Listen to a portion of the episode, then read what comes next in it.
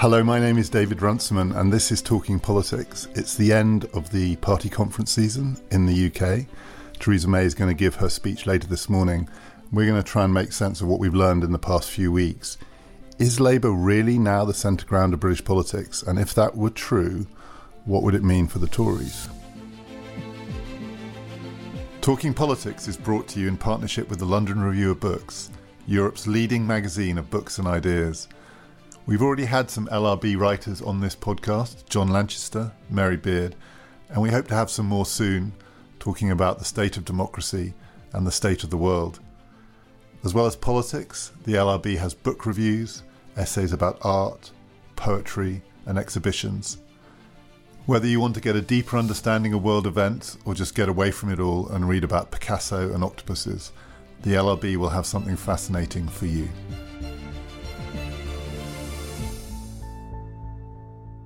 This week, I'm joined by Helen Thompson, and it's a pleasure to welcome for the first time, and I'm sure not the last, Mike Kenny, who is Professor of Public Policy here in Cambridge.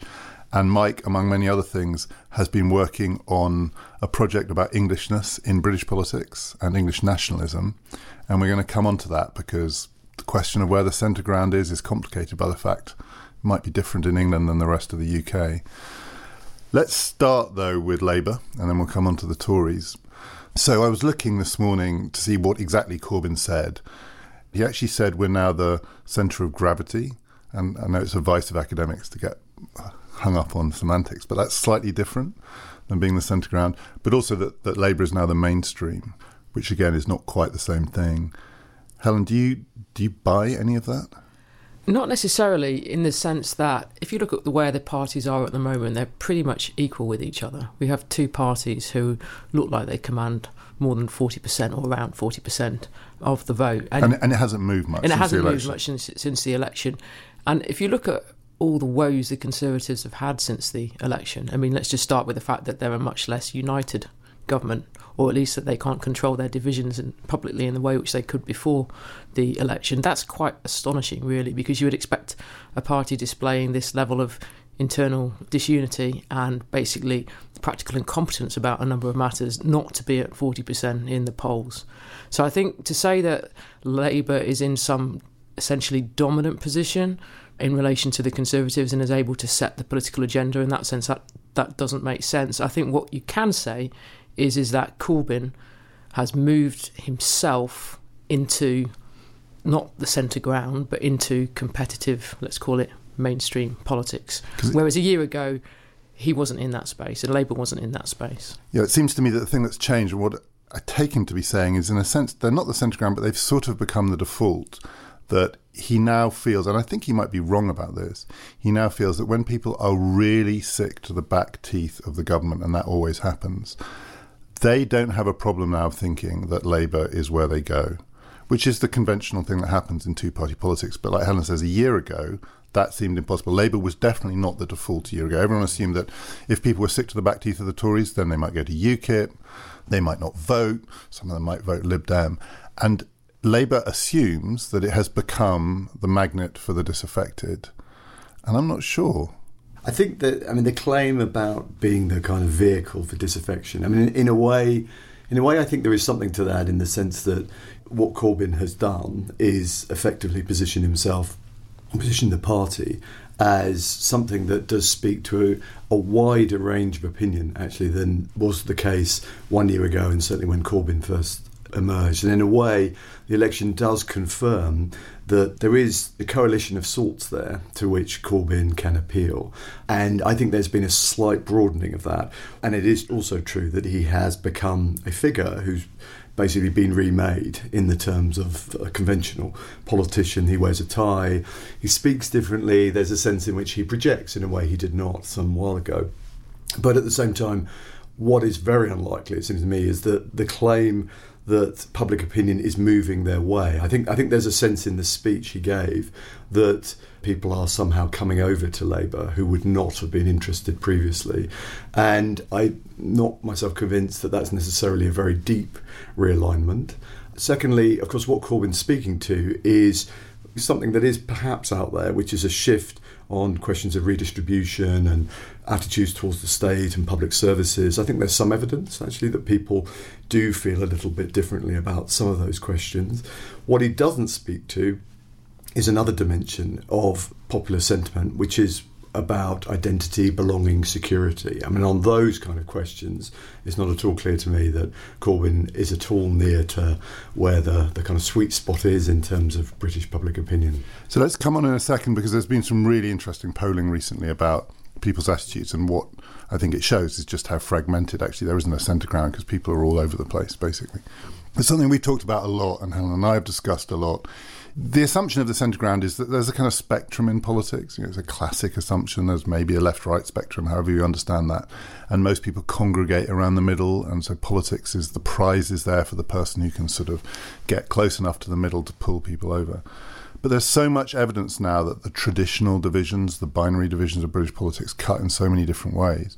And if the divides us, we've talked a lot about the generational divide. If it's old and young, it's not clear that appealing to 45-year-olds is the way to draw in the old and the young. Or if it's education, because, again, there's lots of evidence that if you want to predict how people are going to vote and you only had one question, maybe the question you should ask is, did you go to university?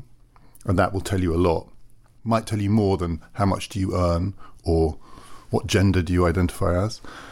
But there isn't a middle ground in that either. So if the division is did you or didn't you go to university, is the middle ground people who thought about going to university and didn't, who dropped out?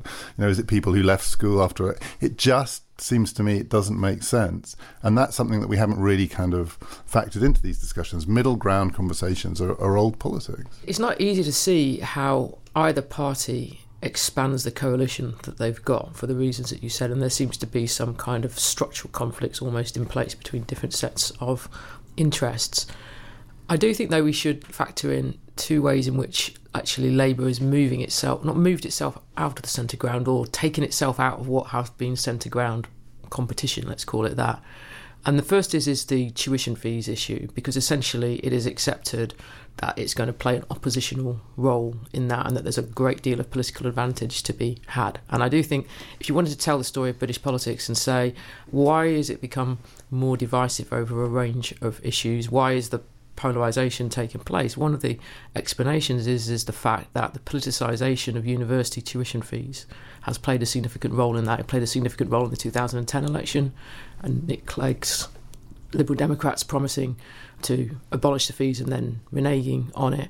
And if you look at the two really big changes on higher education policy, they were both done on a bipartisan basis. The first introduction of fees and the 9,000 introduction of fees. Both parties would have done those, whoever had won those elections in 97 and in 2010. Now that's been blown apart, and there's an awful lot to be said from Labour's point of view of hanging on to this position, because if you're looking at not just the students themselves but their parents, this is an enormous amount of money that we're talking about. Okay, so just to be clear, because then there are two different ways of thinking about this. So there are things that might be done by either party, and that's one way you could say this is a centrist position. What Labour is doing something that, like you say, blows apart bipartisan consensus, but it almost certainly appeals to a broad range of people. I mean, it's like they may be right then. They are the new centre ground. They are the mainstream, because the bipartisan consensus, and you've said this before, right, had moved to the edges. Yeah, I think that is the one possibility that they have for extending that coalition further. The more that Corbyn is taken seriously, such that more people whose interests are affected by tuition fees, and I don't just mean the students, I mean their parents too, might consider voting Labour. But I do think that is dependent on the second thing, is that Corbyn has turned himself effectively into a celebrity. Mm. He's not a normal politician. In the way he wasn't a normal politician for the centre ground before, he's not a normal politician now. He's kind of had this personality created in some sense around him rather than necessarily by him. But he's simply the political phenomenon now. He's working outside the normal ways in which electoral dynamics, I think, in this country work. And now that's a potential for that just bubble to burst. But at the same time, maybe it's got more mileage in it. So can I quote back to you something you said to me, as it were, off the record? And if you're not happy with me quoting this back to you, you're going to have to tell me to cut this out, which is the reason that Andrew Adonis and the Blairites have been hammering away at the tuition fees issue is because they have spotted that otherwise Jeremy Corbyn's going to be Prime Minister, which for them is the worst case scenario. I did say that, and I do think. Are you happy with me quoting that back to you? I am happy with you saying, with you quoting me, but the back to it is that I'm not saying that this is necessarily true, but I think there's a lot in it, and I think that it is quite striking how systematic the attacks on universities and tuition fees have been this summer and who they are coming from, because it has got the potential to put Jeremy Corbyn in number 10. Now, there's many other things that could intervene and stop that happening. But you just think about the sums of money that are involved, if you're particularly for the parents. You know, if you're looking at 3 children going to university, you don't want them to go into debt. That's £27,000 over 3 years. That's getting on for £100,000 that's on offer if you've got 3 children in a university bracket. I mean, there's been no tax cut offer like that in British electoral history. And it could then back up Corbyn's claim to be the mainstream, in that if the Blairites and the Tories are attacking me on this issue, it's because they recognise I'm the threat to the thing that for 20, 30 years was the mainstream of British politics, and I'm going to blow it wide open. I think there is a difference, isn't there, between developing a sort of policy offer, and I agree with Helen that there is something kind of totemic about, as well as in fiscal terms really big about that. So big that when Corbyn's asked about it, he just gets that sort of eye-rolling look. Exactly, because, you know, why do I have to cost this out? But I think actually that is one of the ways in which he has actually, during the election campaign, increased the sort of social coalition, the appeal into the sort of parents and people sort of further up the age scale. And also I think they did harden their, or they made themselves more appealing to the kind of graduate precariat as well, to people who've gone through the university system who may not yet have university age kids. So there is something there about broadening, but at the same time the concept of the middle ground doesn't get you, I think, into understanding what Corbyn's about and how politics plays out. And it is partly because there are these deep divides which are incredibly structuring of our politics. So, part, you know, as you say, university education, I would argue feelings of national identity, other kinds of quite fundamental attitudinal differences that are just incredibly difficult for any politician to triangulate around and to work with and bring together in something that looks like a middle ground platform. So, you know, this is a politician who, yes, has gone mainstream in certain ways, but has actually, oddly, some of the language I thought of the speech did reflect a very Blairite perspective on politics, curiously. I mean, it's clearly, that's the key point of reference, is a form of politics that thinks about triangulation in that kind of way. And it is not clear to me that that's the right way, actually, to think about politics now, which is much more about making offers that reach across divides and hoping to win some people. Yeah, and one or two commentators who were there said, this Labour conference reminds me of the glory days of Blair because it's really tightly managed.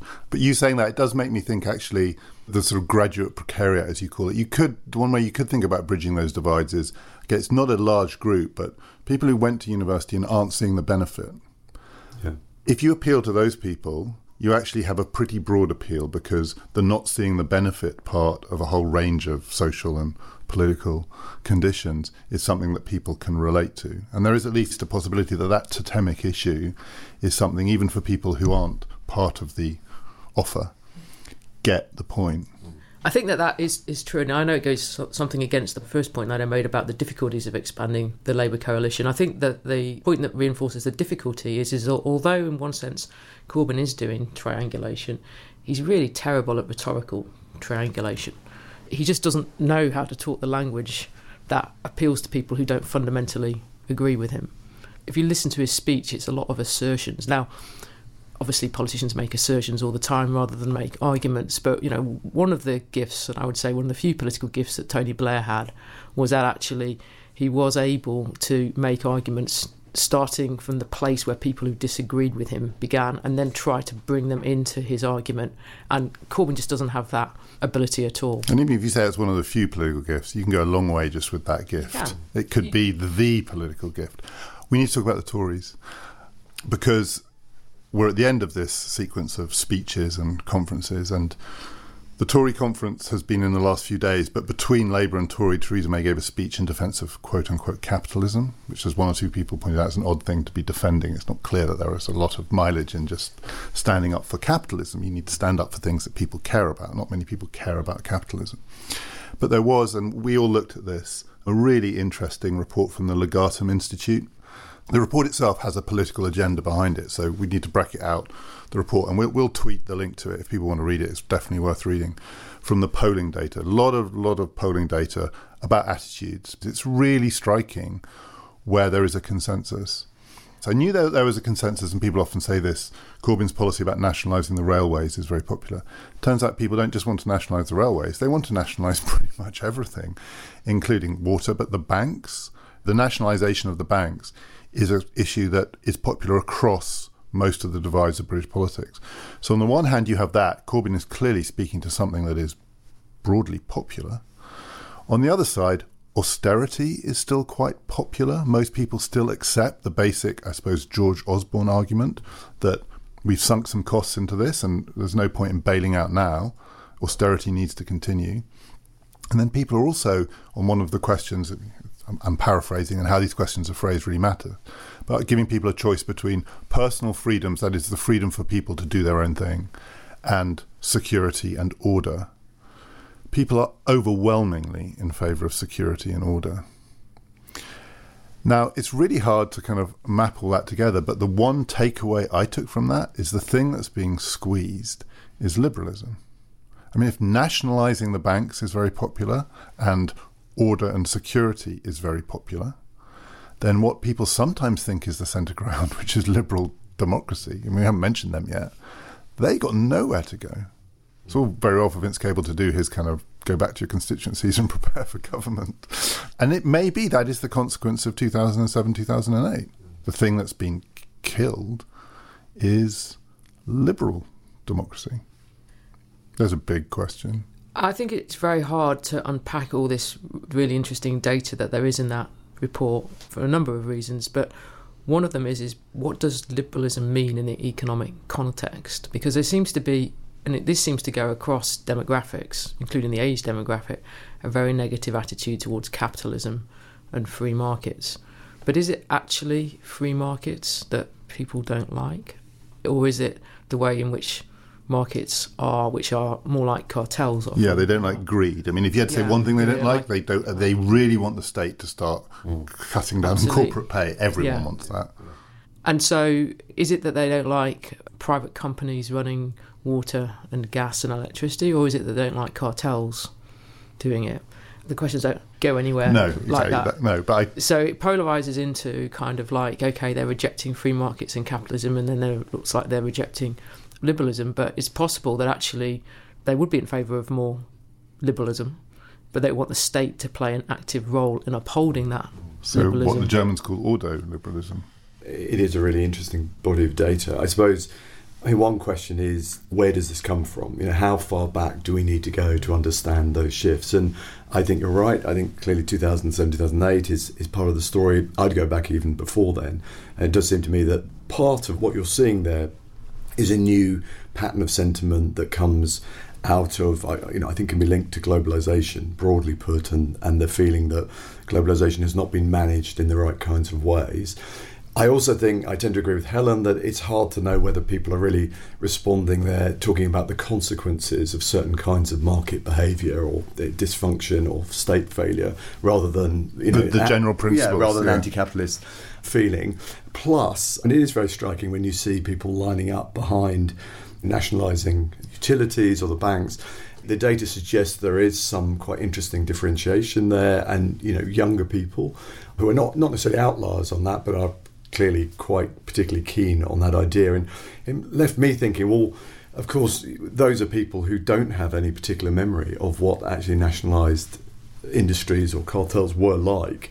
And in a sense, it's almost a kind of exotic idea that is sort of dragged out and has an appeal. I suppose what I think is there in that data is a signal that for many people, not just young people, the rules of the game feel like they need to change. But they're rigged. I mean, they're rigged. And that sense of they're rigged and the markets aren't delivering on the kind of promise of pro-market ideas. I think there's something there, but it does seem to me that actually it is also interesting to note the point about austerity, that there hasn't actually been a massive shift away. But do you think those things are connected? Because that's the big puzzle in a way, the austerity question, and that's where Corbyn has misunderstood something. Because it's possible that people still have internalised, maybe from Osborne or others, that part of the point of austerity is to kind of expose the rigged nature of the system. A leaner system has less room in it for this kind of fixing. I mean, that may be right, may be wrong, but there might be a connection in people's minds that one of the things about austerity is the implication of, and that it does, you know, when the tide comes in, it exposes the people who, as bankers say, were swimming without any clothes on. That's something about austerity which is a disciplining of the system. Do you think people possibly still believe that? I don't know, but I do think that they don't like large amounts of debt. And I think that that is the sense that the state's finances are out of control is something that was a strong belief after the crash. And that feels a bit like a con or a trick. I mean, that's, you know, whether it's debt or high corporate pay or whatever. Exactly. But it's sort of, it's money out of control, and austerity is bringing money back under control. I think that the problem for the Labour Party, and this is where I just think that there's a continuity between the problems that Ed Miliband had and the problems that Corbyn now has, is there is this view that took hold in the Labour Party that there was this thing called neoliberalism that was responsible for the crash in some sense, and then that the issue of Britain's fiscal position was simply an issue that the Conservative Party used to attack Labour, and that Labour could effectively say, look, it's mad to say that we're responsible for the crash and austerity isn't the answer to that. Our spending on the NHS had got nothing to do with that. And I do think that they misjudged the fact that actually the electorate had a little bit of a more sophisticated, or the majority of the electorate had a little bit more of a sophisticated approach to what had happened than that, and they divided the two things up. They said there's the crash, and that's the bankers' fault, and then there's Britain's finances, and that's the Labour Party's fault.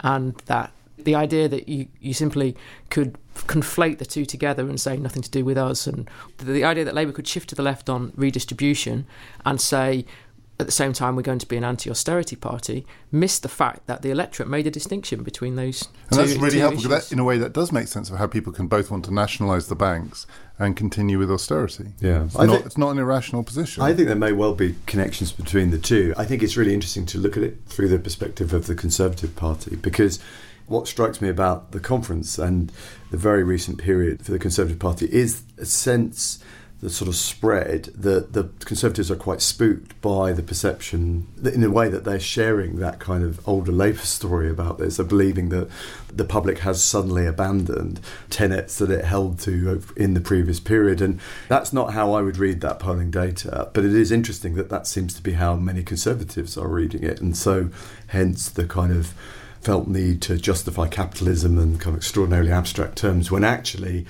a much more effective appeal at the moment would be to talk in really quite concrete terms about what the Conservative Party could offer to people, particularly people who look as if Jeremy Corbyn has sort of found a way to their sweet spot. I mean, I think as well, though, what's interesting is that for the Conservatives, actually, Theresa May is both a huge opportunity and a real problem in relation to these kind of perceptions, because Theresa May, when she initially became Prime Minister, her very first statement and the kind of attempt to think about a greater state intervention, to resume the sort of Joseph Chamberlain legacy, picking up those ideas, that actually looks like it could be the kind of political strategy that would work for them. Yeah, I mean, my feeling reading this data is it maps onto that. It's law and order, but it's also statist. It's the game is rigged. Yeah. Yeah. It fits where public opinion is. It does look like it speaks to it. The problem is it's now associated with the one figure with whom they cannot continue. So it's a really paradoxical position for them, and all the energy within the Conservative Party is talking around free trade and the sort of attempt to sort of float a vision of Brexit, which actually is very much in the deregulatory, smaller state sort of mode. So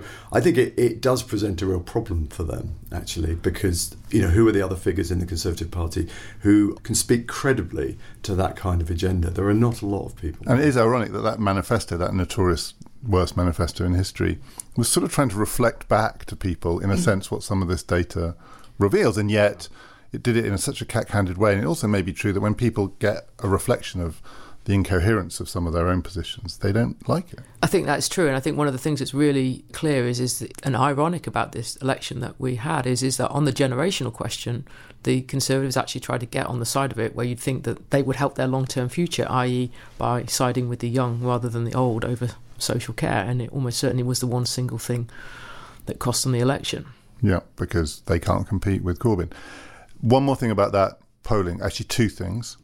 I said liberalism was in trouble, but not social attitudes to various traditional liberal questions. So attitudes to gay marriage, LGBT issues and so on. Unquestionably, the British public have moved in a very socially liberal direction. It's almost like that's been taken out of the game in a weird way, and that's possibly also difficult for both main parties. They can't play on that. The other thing is that the authors of the report then tried to divide the electorate up into five categories, and people are doing this a lot, trying to find, you know, the sort of, where are the nationalists? So leave aside left and right, where are the nationalists? One of the things that they try and do is people optimism versus pessimism. So they have as the largest group what they call optimistic centrists, which is still only, I think, in their thing, 28, 29%, yeah. So certainly not enough to win anything. But it is striking, and I think it reflects the attitudes of the authors of the report. They're coming from a certain sort of conservative right perspective, which is to want to say actually still the biggest group is people who believe in the market, because what they mean by optimism there is people who still have faith that without government intervention, without heavy-handedness, without cracking down on disorder, things will be fine. And actually, I see what they're trying to say there, but when you look at it, most people don't believe that. I mean, okay, there are more of them than there are of the nationalists and this and that and the other, but you put the other groups together and the pessimists win. And also, is that the British electorate is presently constructed. Those people are in each of the parties. I know that they were identifying as centre-right in the report, but I think you could recognise them as Conservative voters, Liberal Democrat voters and Labour voters, the Blairite kind of Labour voters. So they have never mobilised in British politics. Adonis would be a grumpy, optimistic centrist. I mean, I think the point about liberalism is very interesting in relation to that kind of data, partly because, as you say, there is a sort of, over time, a sort of liberalising effect around certain issues.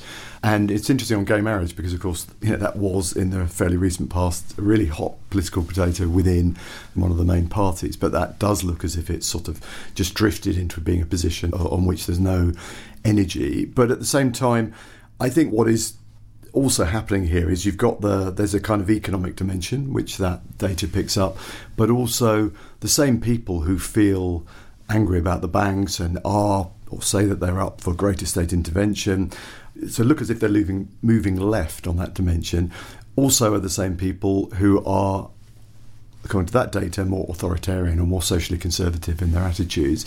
Now, again, how new that is, I'm not so sure. I think that tracks back actually into the 2008 and probably before, I think into the 1990s.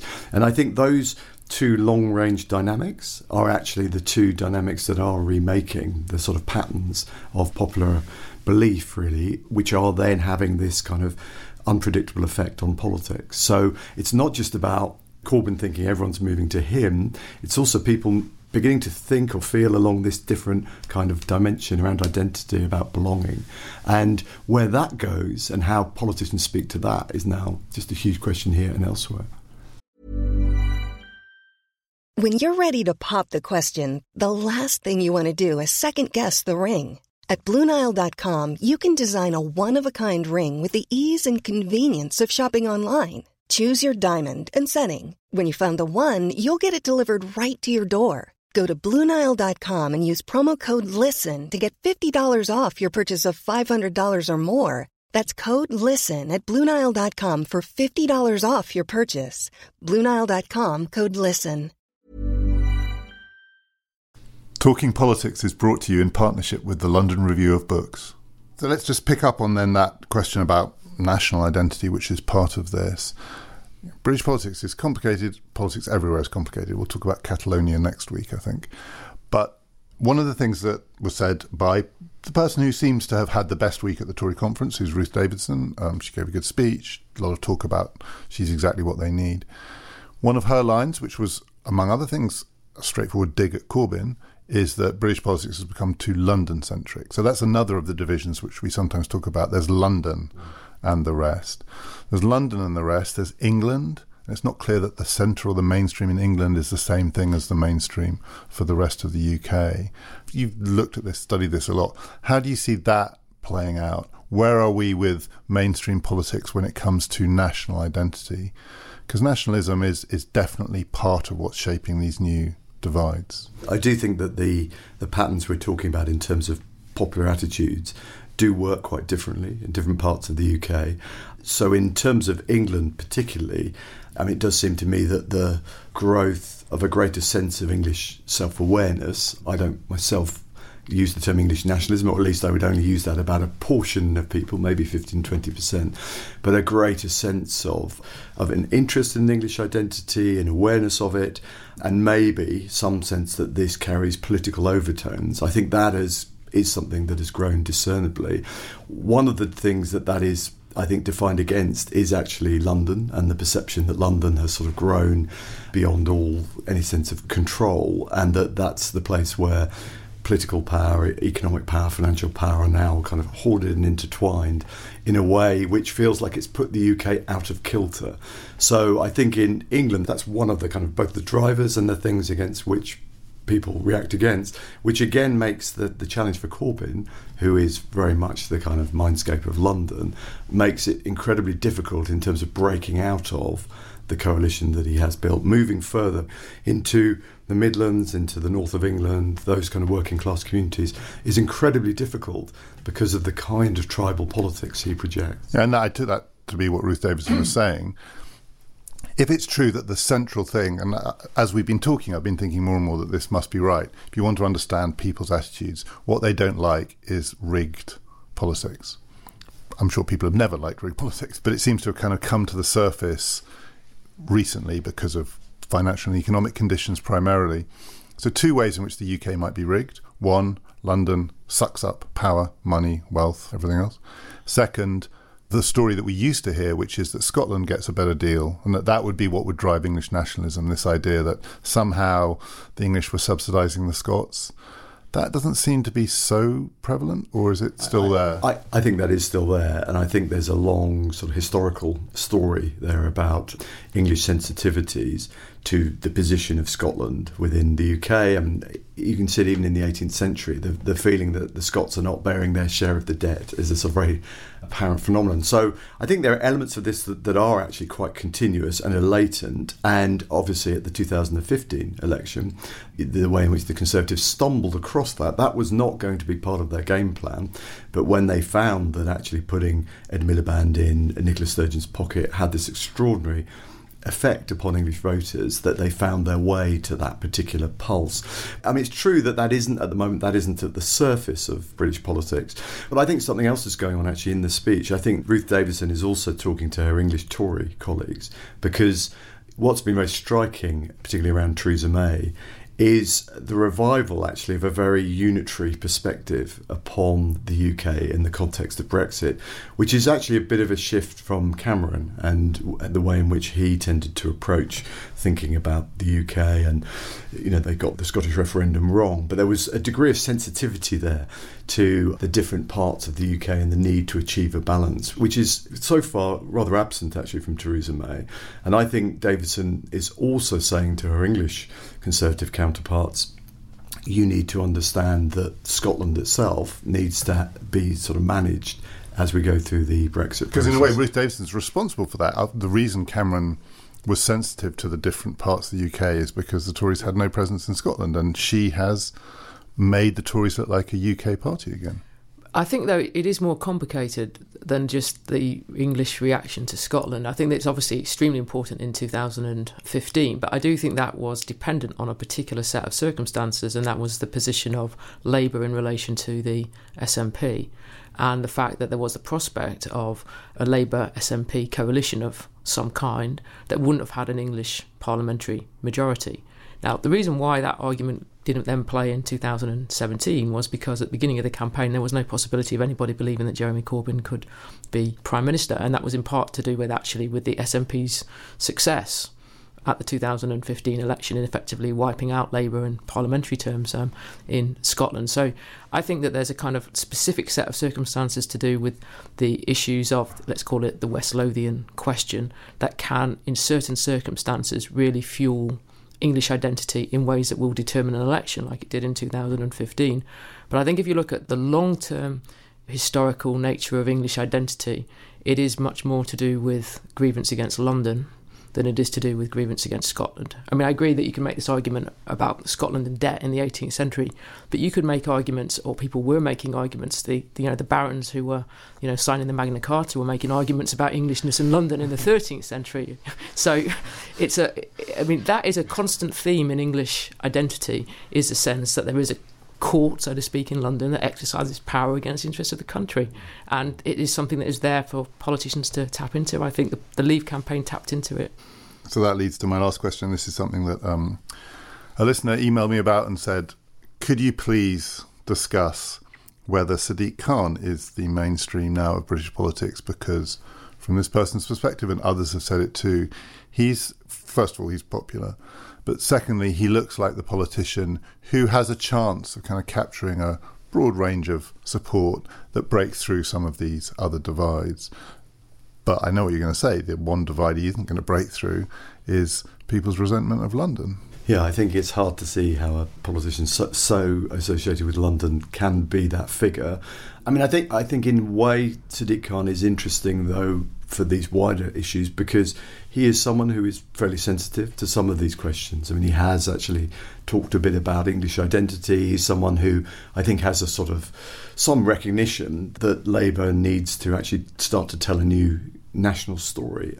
I don't think he's particularly knows how to do that, and I think actually being so concerned about his position in London and projecting himself to a London audience makes him very unlikely to be that person. But at the same time, it just sort of reflects the wider problem for Labour. If who else is there that actually is capable of reaching beyond some of the sort of deep tribal divisions that Labour looks like it reflects rather than it can break down? And who is the person who literally speaks in a way that maybe reaches across those divides, or maybe makes people feel that the party is not just about, boosting its support in one of those? I think that's absolutely right. And if you listen to the way that Sadiq Khan talks about Brexit, it's very London-centric. That's his job. He's Mayor of London, but he's going to carry on being his job. And the idea then that he can emerge as somebody who can articulate a wider vision, if we like to use that language.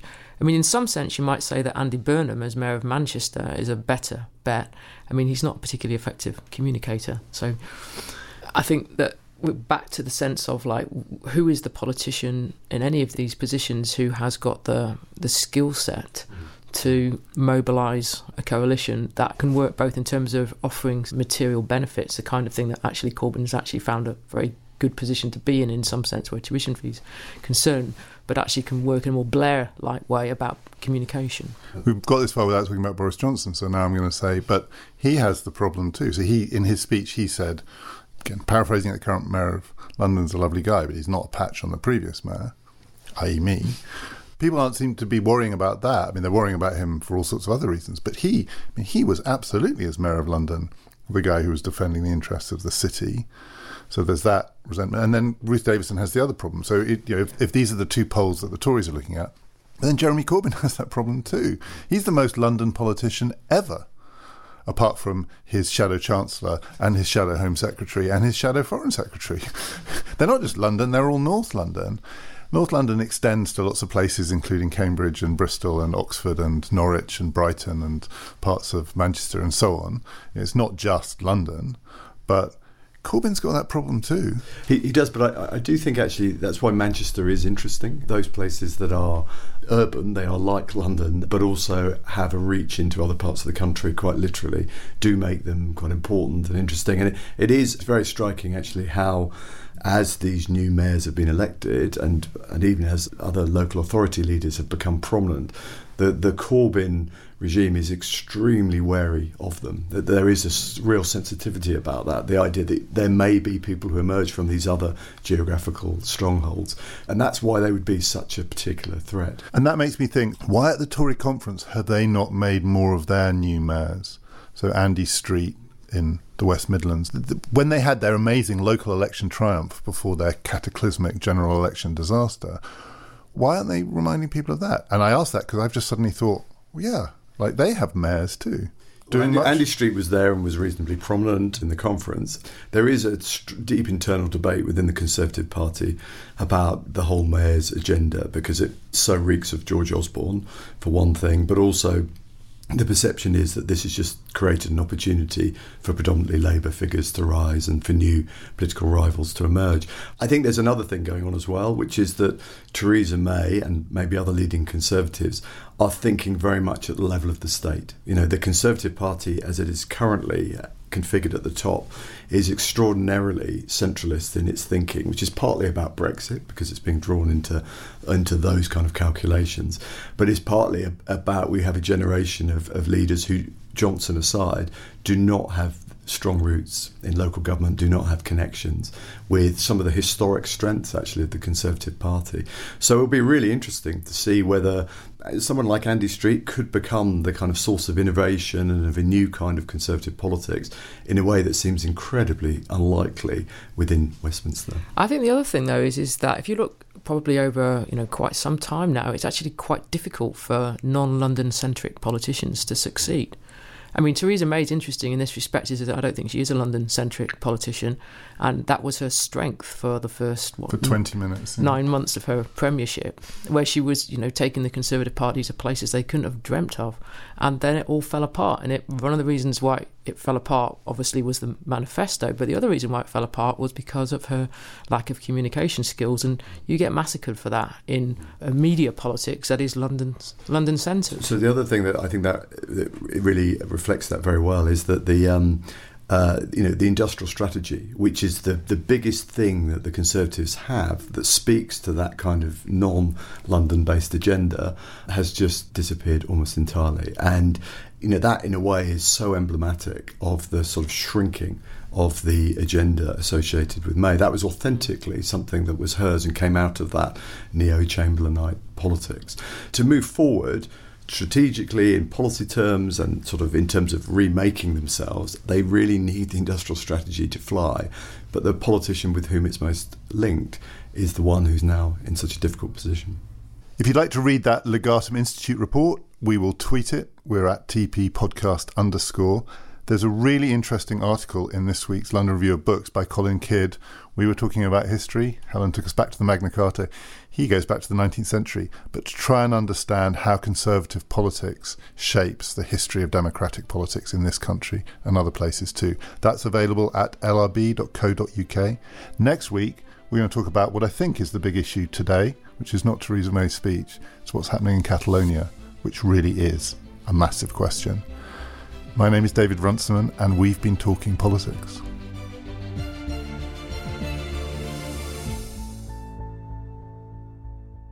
A few times I have been in studios, I get told off the whole time. Oh, now you say.